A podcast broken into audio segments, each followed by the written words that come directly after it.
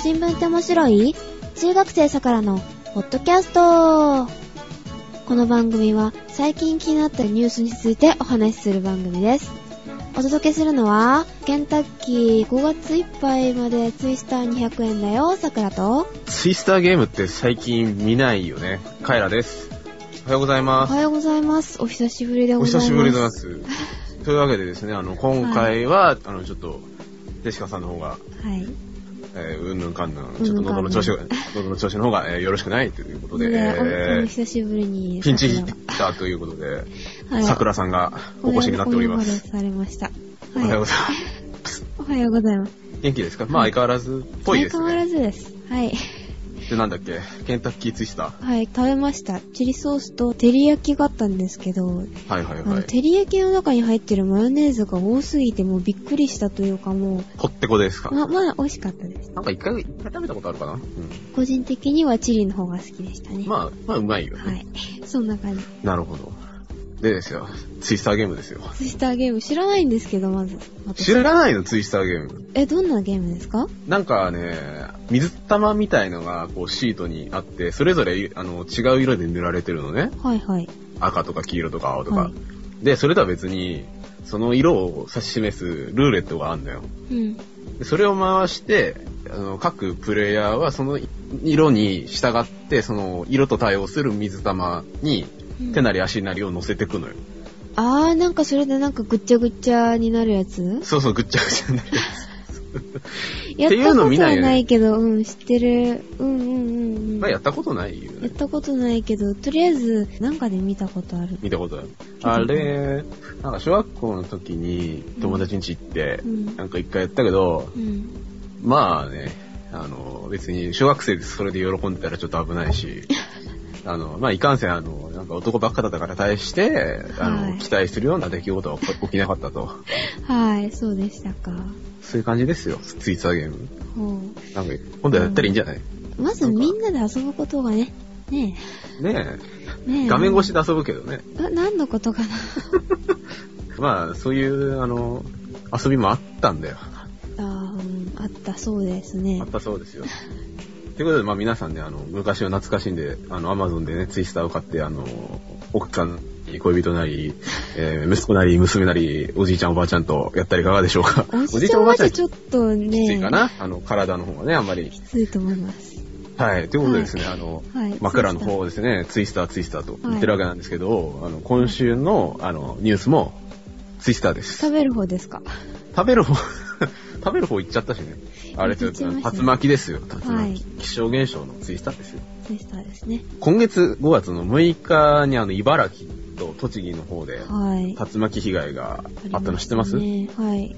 でですね、まあ、つくば市はですね、あの、茨城新聞、まあ、ローカルの新聞、ネットの方の記事を見たところ、まあ、つくば市はですね、18日に、まあ、いろいろその竜巻被害の調査をしてて、えっ、と、17日現在に、あの、被害を受けたものが、建物が978棟、約1000棟ですね、に上ったと。た。はい。まあ、被害の内訳としても、前回が175棟、大規模半壊が36棟、100半壊182棟、一部損壊585おー。棟。竜巻の被害って、基本的に竜巻が通ったところがダメージを受けるじゃないそうですね。局所的に。で、はい今回はですね、あの、いろいろその物が飛んで遠くに当たったような建物のあの調査もしてると。ガラスだとか、あ看板が通ってきて、なんかその建物に当たったりとか、あよいしょと、田んぼにそのいろんなものが入って、入っちゃ入っちゃって、ー。あー。で、それが結構大変みたいな状況になってるらしいんですけど、ここ最近なんか、竜巻、まあ、竜巻は、竜巻自体はそんな起こってないけど、竜巻注意報ってなんか聞かないそっち出ないああー、結構聞くけど、こっちはあんまりないですかね。あんま出ないよね。雷がこの前北すごくて、結構雷注意報とかそんなのは出たんですけど。関北関東とかはね、結構竜巻注意報が出てたりするような印象があるんだけど、はい。竜巻増えてんのみたいな。増えてる気がするんですけど、増えてどうなるん気でがすすかねるよね。はいっていうのをこう今回調べてきて、はい。まあ、竜巻の発生件数ですよ、まずは。はい。でですね、まあデータ自体はですね、ざっとこう50年ぐらい前からあるんだけど、うん50年前から見ていくとどんどん竜巻の数が増えてるのよ。おー、じゃあやっぱり増えてるんですかおそう思いきやね、これがね、必ずしも言い切れないっていう、こう、ー。トリックじゃないや、なんだっけ、 トラップか、あって、これ結局、その、なんで年々増えてるかっていうと、まあ、その純粋に竜巻が増えてる可能性もあるんだけど、はい。竜巻をより精度を高く数えられるようになったと。あー、精度が上がったから、その、そうそ確う認できる数が多くてって話ですかそね。うそうそうそう。昔は、主に時代が3つあって、はい。で、せん1961年から1990年っていうのがまずその、第一世代、まあ、竜巻の観測方法の第一世代なんだけど、はい。これが、えーとですね、気象庁が竜巻として公表していたものに、災害報告、うんまあ、こういう被害がありましたよとか、調査、研究報告、新聞とかの資料から、改めて収集した事例のうち、一定規模以上のものから気象庁が竜巻と判定したものを加えた数です。はい。で、次が91年から2006年。でこれは、災害報告、調査、研究報告、新聞などの資料から、うんぬんかんぬんぬんぬんで、きっと、あの、あの、情報媒体も増えてるから、ききっとその件数も増えるわけだろううね。んで、さらに、あの、現在、2007年から現在は、報道や目撃情報等も含めた広範な情報源から収集した事例からといあうことーで、こう、どんどんどんどん増えてると。今なんか天気予報とかでもその地域の人がメールでなんか送ったりして、うんそうそうで雨が降ってますよとかそういうのでなんか洗濯物取り込みましょうとか、そういうのもありますもんねそう、そうあの、ウェザーニュースとかね。あそれそれそれあるよね。で、はいただ結局、その、現在比較できるのが、2007年からのデータは比較できると、単純比較ができると。同同じ条件で情報を収集してるから。はいまあ、2007年から、こう、竜巻の発生件数を見ていくと、2007年がまず12個。はいあの海の上でも竜巻が起こるんだけど、これはあの、具体的な被害は起こさないから、ー陸上で起きた竜巻をカウントしてるんだけど、はい2007年が12個。はでい、翌年の2008年が29個。おー2009年が23個、ちょっと減った。で、2010年が多くて37個。で、ちょっと11年、去年が見つけられなかったんだけど、今年は今のところ6個。はいで、まあ、まあ、なんか増えたり減ったり、うんまあ微妙に増えてるかな、みたいな。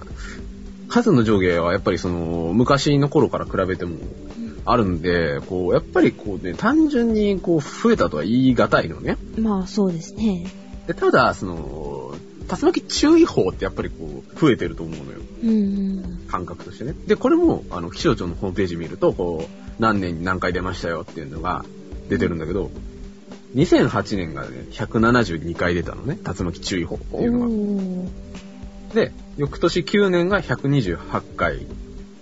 で、2010年が490回、途端に増えた。めっちゃ増えてるで、去年、2011年は589回出た。はいこれは明らかに増えてるよね。うんえでもそれって確率はどうなんですかねそんなに出し確て率、確率が、この、こう、やっぱりね、回数が増えるごとに、回数を出すじゃない、最近。はいはい出してたじゃない。やっぱりね、こうね、数が増えるごとにね、的中率も減ってて、それ、信じなくなっちゃいますよ。そうそう狼少年みたいな。丸少年みたいな。2008年は、172回で、これが一番ね、近年だと的中率が高くて、おーえー、9%。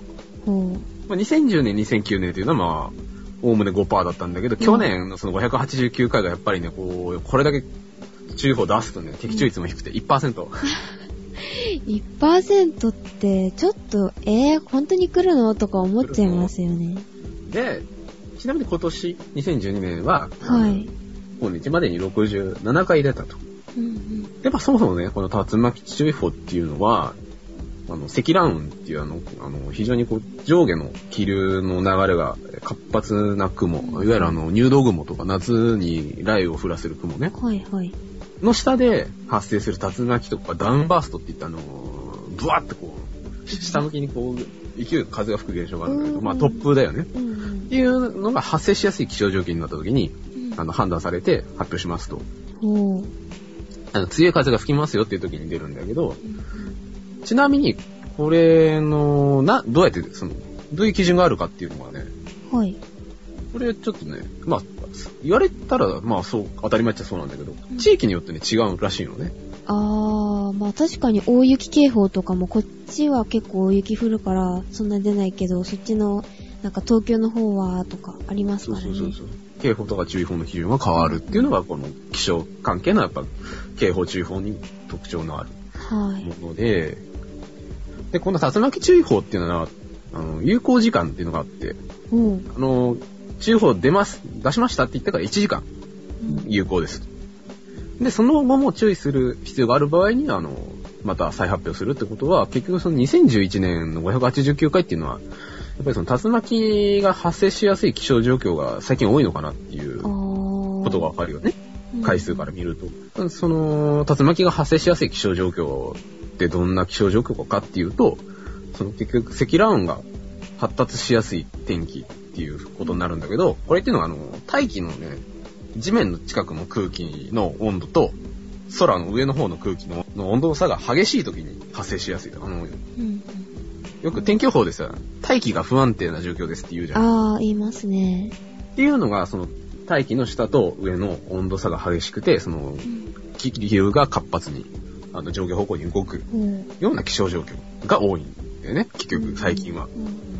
今回その茨城、栃木の竜巻も、うん。その、地面の付近は結構暖かかったんだけど、上空に寒気が流れ込んでて、はい。で、こう、大きい積乱雲が発達して、まあ、竜巻が起きたと。あー。でね、うん。結局さ、まあ、注意報はこう、増えてるけど、竜巻の発生件数ってやっぱりどうなのよっていうところの疑問は残るじゃん。ああ、はい。で、どうなのよっていう。まあ、これあの、ウィキペディアさんに書いてあったんだけど、まはい。あ、やっぱその竜巻のその年間発生係数っていうのは毎年の変動幅も大きくて、その集計方法の変化ね、あのさっきの話、はい3つ年代があるって言ったやつ。っていうので、やっぱりその日本国内だとその増加減少の傾向は判断しがたいと。はい。でただ、これでね、あの、一つ感動したあの、比較方法があって、はい。まあ、他の国と比べましょうっていう話になるんだけどあさ、ー。竜巻が有名な国というか、竜巻トルネードって言ったらどこの国浮かべるアメリカとかカナダとかあっちのなんか、だだっ広いとこ。まあアメリカだよね。なんかあの、よくあの牛が飛ばされてるみ たいな。あるじゃん。頭の中にイメージとして。はいはいはい。で、そのまあ、た、あの、アメリカだとなんか竜巻ハンターとか言って、こう竜巻追っかけるような人たちがいるぐらいさ、あー竜巻よく起こるのかなって思うじゃん。はい。そうですね。アメリカの発竜巻の発生件数と、日本の竜巻の発生件数を比較している論文があって、ほう。これ京都大学の防災研究研究所年報っていうところから発表されてるんだけど、どうやって比較するでしょうかと。え、普通になんか年間何回とかじゃなくてなんかそれ結局さ、その、なんていうの、こう比較にならないじゃない。そっか、なんだろう。で、で、これが素晴らしい、あの、比較方法で、はい。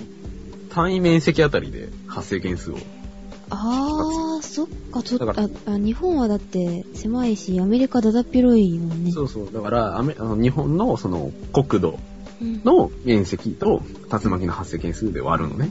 あー。だからその、この広さの中で竜巻が年間どれぐらい発生してるかなっていうのは計算で出せるんだけど、うん。アメリカでは年間発生件数がキロ平方メートルあたり、1, 1キロかけ1キロの中で、はい。まあ年間だいたい1個ぐらい発生しますと。うん。で、日本だと1キロかけ1キロの広さの中で0.5個発生します。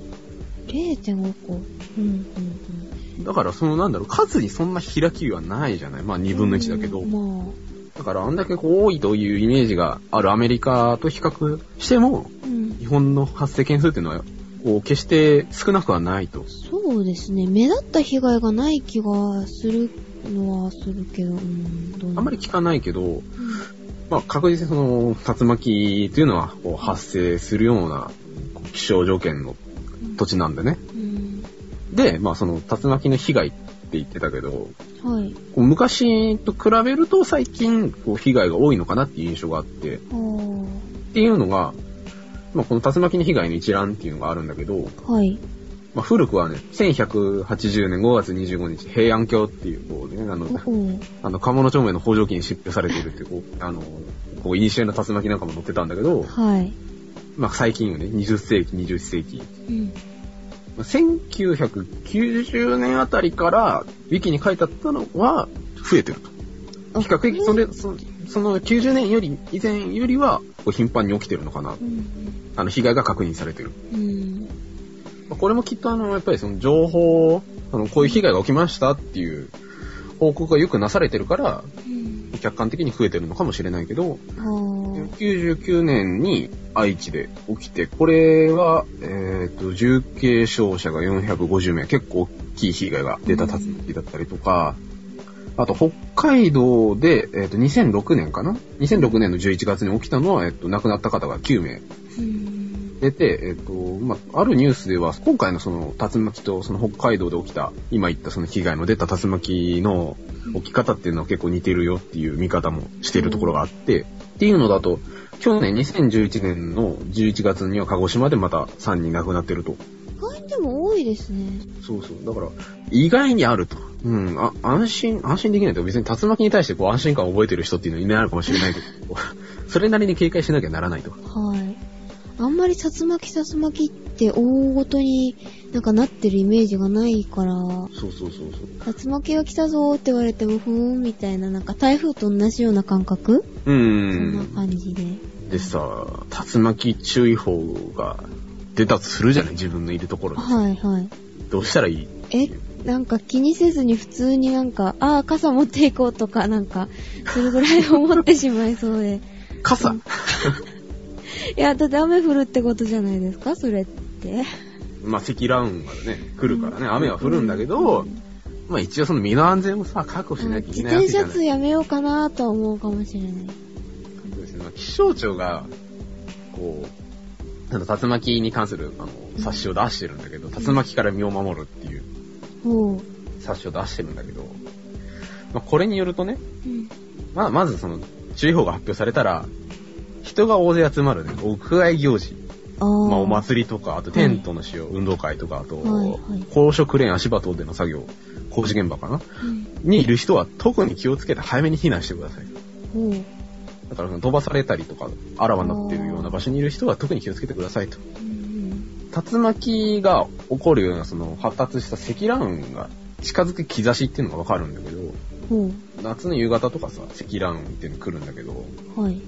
まあ、黒い雲見えるじゃん。ああ、見えますね。で、急に暗くなるじゃん。はい。雷鳴るでしょはい。で、ちょっとひヒヤッとするじゃない。はいはい。っていうのはまあわかるんだけど、うん、発達した積乱雲で特徴的なのが、氷が降るのよ。ああ。あの、氷の塊うんうんうん。痛い。うん。痛い痛いけど、別に当たりに行かなくていい。いや、自転車通だとあれ痛いんですめちゃくちゃもうなんか。石ですかってレベルで痛い。そんな氷降るそっち。あ、氷っていうか、その冬とか、あ冬のですね。それは吹雪だよね、どっちかというと、ね。吹雪はまだ痛くないけど、氷は、氷とかあられはもうね、自転車で普通に25キロとかで走ってるから、うん。結構痛いんですよ。時速25キロプラスちょっとなんか風が吹いてるから、それが真正面からバシバシ当たるんですよ。まあ、ぜひ、ぜひ、あの、雨宿りかなんかしてくださいって言ったところなんだけど、はまあ、という感じで、まあ、い。はい。いわゆるその、天気荒れそうだなって思思ったら、頑丈な建物の中に避難するとかですね、安全、安全確保に努めてくださいと。でもそれって普通の土砂降りの場合もそんな感じだから、うなん、か注意報が出なければ、なんか普通に、あ、雨でも降るのかな、急いで帰ろうぐらい思っちゃいそうですよね。そうそう。だから、だから意外にこの被害が出ちゃうんだよね。まあ建物とかしょうがないけど、あの人的被害かな。あの、怪我したり、亡くなったり。きっとみんな警戒心が薄いというか、まあ私もそうなんですけど、うん危機感が足りない感じはしますね。そうニュースで、あの、一般の市民の人がさうん、竜巻、あの、携帯とかで撮ってる映像っていうのをテレビに流してたんだけど、ああ、はい。わあ、すごいみたいな感じで 撮ってて、あ、やばい、こっち来たっつって、あの急いで建物の中入って、やばいじゃない身を引きしてみたいな。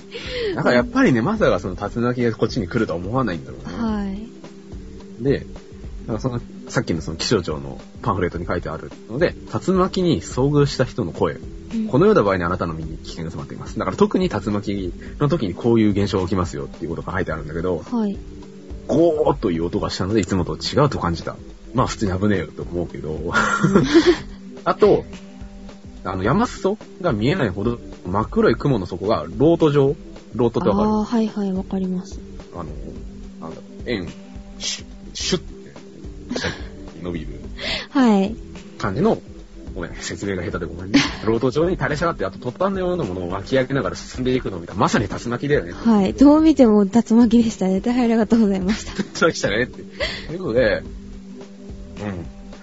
うん。あの、皆さん、竜巻には気をつけてくださいっていうのと、あと、意外に、あの、日本では竜巻が起こるんですよ。っていうことを、あの、でしたく、今回は、えー、喋りました。はい。あー、映画見たんですよ、ツイサーっていう。ほえっと、1996年に公開されたアメリカ映画なんですけど、う。10年ぐらい前か。なんなんですけど、あらすじとしては、離婚寸前の元竜巻研究者の夫と、えっと、現役竜巻研究者の元妻が、なんか最大級の F5 っていう竜巻になんか、ランク、ランクレベルがあって、巨大竜巻に出会って、まあ、揺れを戻す話にしか見えないんですけど、うん。本当そうじゃなくってそのドラマの中で、えー竜巻を解明する研究者たちとなんか竜巻の怖さを描いた映画なんですけどねあ、一応そっちも、あの、メインに。そっちがメイン。ンですあ、そっちがメインなのね。はいで、ついでに、あの、夫婦がいるよう戻すっていう。そうそうそうそうああ。で CG とかも使ってあって結構まあすごい感じでしたねあの、その竜巻の、その階級っていうのがあるのよ。はい、えー F5。うん、F5 F F6 かななんか見てる、見てる種類だと F6 なんだけど、F6 まであるんだけど、うんこれ F っていうのはね、藤田っていう人の名前で、藤田スケールってい日う。本人じゃんそう。日本人の人が、あの、決めた階級で、おお風速とか、あと被害の程度で分けててて、普通に起きるの F2 か3ぐらい2とか3とかか、で大きいと4ぐらいだけど普通は5は出ないっていう感じそう、あの、F6 とかもはや、あの、そう想定してないぐらい、あの、強いうもの。ん被害の程度うん予想される被害の程度っていうのが F6 だと、うんもし発生するようなことがあるならば、未曾有の超壊滅的な被害が予想される。まだ起きてないんじ ゃん。この階級以上の竜巻の発生率は全体から見てもごくごく稀な割合である。ほう。うん。まあ、ねえと。うんうんうん。でもひどいとなんか、地下とかに潜るじゃないですか、その、はいはい危はいはいないと。うで、ん地下に避難しても、その、例えばそこの扉はいが取れてしまったら、ん中のものを吸い出されて、竜巻に巻き込まれるとか、そういうひどいのもあるそうで。何そ、何それ怖いじゃん。うん、何それ怖いなんですけど、想像つかない。でちなみにね、今回の茨城の竜巻は F2。 F2 でそれですかそう結構あれですね。で想定される被害としては大きな被害があると。うん家の壁ごと屋根が飛んだりとか、強度の弱い弱い木造住宅とか移動住宅、まあ日本に移動住宅はないと思うけど、うあん、プルハブとかあるのかなうんが破壊されて、貨車は脱線したりひっくり返ったりし、大木でも折れたり根っこから倒れたりする。軽いものはミサイルのように飛び、車を横転したり数十メートル程度飛んだりする。ミサイル、牛飛ばないんですかね。牛は、牛飛ぶんじゃないの軽軽い、わかんないけど。あでも、ー、うんでも今回は車がね、横転してたり、数十メートル飛んでたりしてたかあーら、ありましうん F2 ぐらいの被害だったんでしょうね。で、そのツイスターはお決まりのように牛が飛んでました、 そら。素晴らしいね。実際に起こっては困るけど、やっぱりこううんアメリカの竜巻映画って腰が飛ばないのダメで。牛が、もうって言いなおがーっつって。 ら、画面横切ってきました。うん。いい演出だと思う。はい。で、演出と してはね。うん。で、竜巻、あ、で、その主人公たちは、もうネタバレになっちゃうんですけど、その、竜巻のど真ん中通るんですけど、はい。あの、で、中心に入ったと途端、時に、うんなんかパイプ、パイプかななんか水道管かわかんないけど、なんか管みたいなのに、あの、しがみついて、なんかベルトで固定してたんですけど、あの、うん足が天の方に向いて、で、うんグオーとか言いながら、で、無事に、あの、竜巻の中を通って、おうんー、竜巻の中ってこんな感じになってるんだ、おー、すごいすごい、みたいな感じで無事に、成果、うん。全米が感動した。 はい。ひどいまとめが。で、そのツイスターに出てくる、その、人たち、研究者の人たちがみんな変人でもみんな素敵だったんですよ。うん。チームの中の若い研究者の、えっと、ダスティ・デイビス役の、あえっと、フィリップ・モーシア・ホフマンさんっていう人が、ホフマンさん。なんか、すごい変、変な役で、なんか、うん。竜巻が来たら、ヒャッホー行くぞーとか、あと、音楽ガンガン流して歌ったりとか、あ竜巻が来てる。る、来てみんな逃げてるんですよ、その車。うん逃げてるのにみんな逆走して竜巻を追っかけてくるあそのの変な映画のジャンルが違うとそいつ一番最初に死ぬみたいな感じだよね。よかったです、あれは。ツイスター、いい映画ですよね。で、はいあんだから、アマゾンで、はいあの、ツイスター買って、ツイあのツイスターゲーム買って、はい。えーついでにツイスターの DVD もポチって、で、あの、届く日にケンタッキー行ってツイスター買ってきて、ツイスター食べながらツイスターやってツイスター見ると。いうのが、まあ、完正璧しでい、すねこう竜巻学習のはい。スタイルかなということで、まあ、皆さんも、はいあの、ツイスター食べながらツイスター見てください。はい。今週こんな感じですかじゃあ、また、桜さん、次出るのはいつかわからないけど、またしばらくのお別れということで、あの、はい皆さん、あの、ハンカチを握りしめて、だって、お別れの挨拶をしましょはい。う。お届けしましたのはカエラと、さくらでした。では、いってらっしゃい。いってらっしゃい。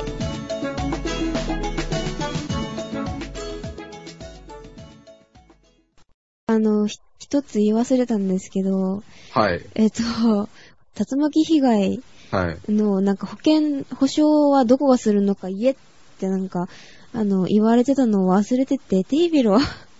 やばい。いや言わないとやばといか、やばい大事な話じゃない。で、その竜巻被害の保険の話なんですけど、はいはどい。こが保証してくれるか知ってます怪我の保証とか。け、怪我の保証はい。どうなんだろう。建物って建物保険入ってない。あ、でもあれか。なんか、ひ被災しましたっていうのを市役所に出すとなんか多少保証してもらえたりするのかな。うん、それは保険じゃないし。